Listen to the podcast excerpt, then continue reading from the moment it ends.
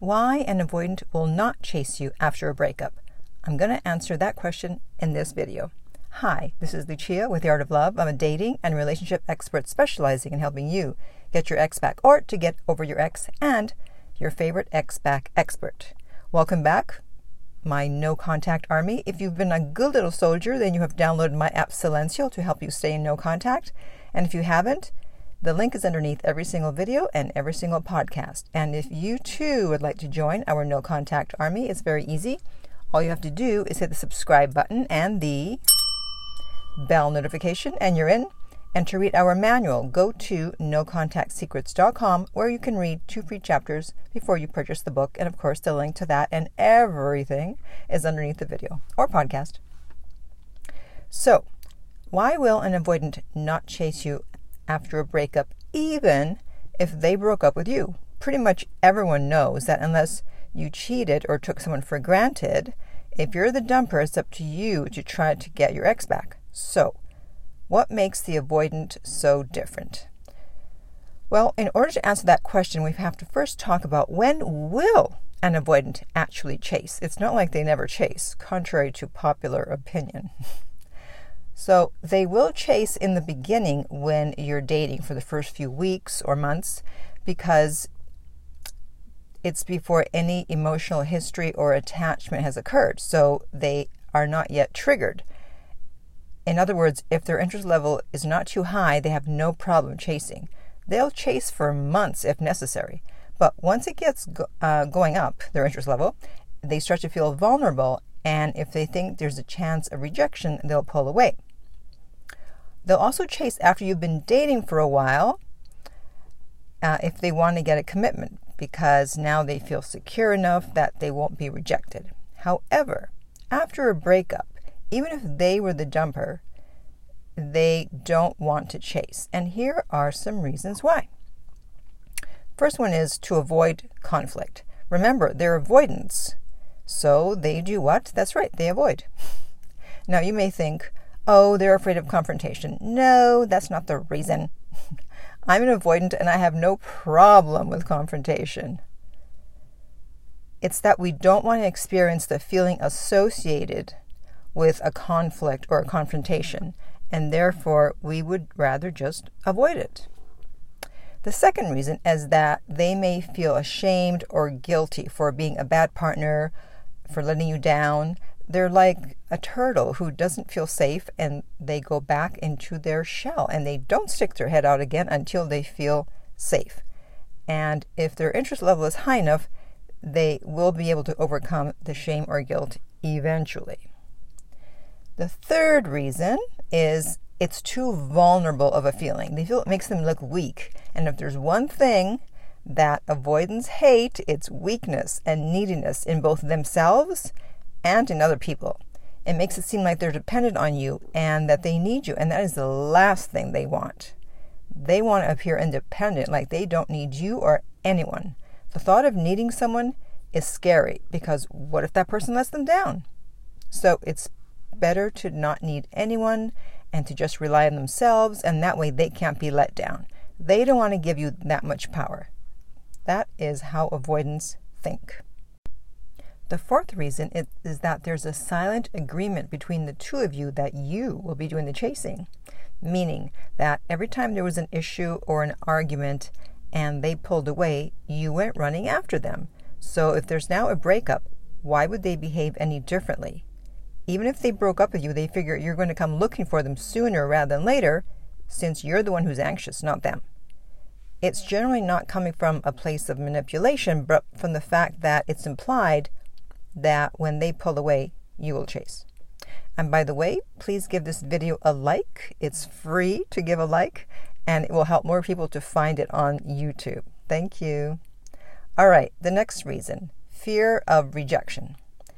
They may want to reach out and solve things, but they fear that they may be rejected. And if you broke up with them, they are definitely not going to chase because they already feel rejected and they're not going to risk feeling rejected yet again. An avoidant is not going to chase if they've already been rejected. The sixth reason They won't chase if they know they can't or don't want to offer you slash give you what you want or what you deserve. So if you're anxious and you're listening to this, you're thinking, well, why don't they just figure it out? Why can't they work on work on it so that they can give me what I want? Well, if their interest level is high enough, they will reconsider and come back to give you what you want or need. And I'm going to talk more about interest level towards the end of the video because it's going to apply to everything that I'm saying in this video about why an avoidant won't chase after a breakup. So stay tuned. All right, we have just a few more. Number seven, they won't chase right after a breakup because it's easier to just focus on other aspects of their life. Yes, they are repressing their feelings for you. And you need to let them go through that stage because if you contact them when they're in that stage, you will not like their response, or you may not get any response at all, and then that will set you back. And if you're anxious, then you may spiral and start contacting them, and then it just goes downhill from there. So let them go through their stages. Reason number eight they value composure and non reactivity the idea of, ch- of chasing is very distressing for an avoidant. Whenever they think about it, they get the ew factor, the ick factor. They see it as chaotic and out of control, and they want to stay away from chaos and drama as much as possible. Reason number nine they have mixed feelings about what will happen after they chase you. So, if they have to both repair and make amends with you and then discuss the future of the relationship, that just might be too much for them. Too much emotion to process. So, deactivating the attachment feels like a more efficient way of doing things. And I'm not saying they're doing this consciously, often it's a subconscious process. And then finally, the final reason we made it they want to see if you will reach out to them. And this will be evidence that you care and if you don't reach out to them, they will think that you don't care, even though they are the ones who are supposed to reach out to you, unless you cheated or took them for granted. And by taking for granted, I mean that they felt like they weren't important to you. You weren't giving them time. You weren't listening to them. That's what I define as taken for granted. Again, they may be doing this subconsciously, but there's also a good possibility that they are doing it consciously, that they're thinking, you know what? I want to see how interested they are. Even though I broke up with them, I'm going to wait and see if they reach out to me. So that's what is happening if they don't reach out to you because they want to see how much you care. Now, I mentioned that I was going to talk about interest level. And I learned about interest level from my good friend Doc Love. And he said interest level trumps everything. So, luckily for you, if you were dating an avoidant, you probably, as you were listening to this, thought, oh no, oh my God, I'm screwed. I'm never going to get my avoidant back. They're not going to chase me. They're not going to come after me. Or I'm going to have to break no contact. And I don't want to do that because Lucia always says, don't break no contact. What am I going to do?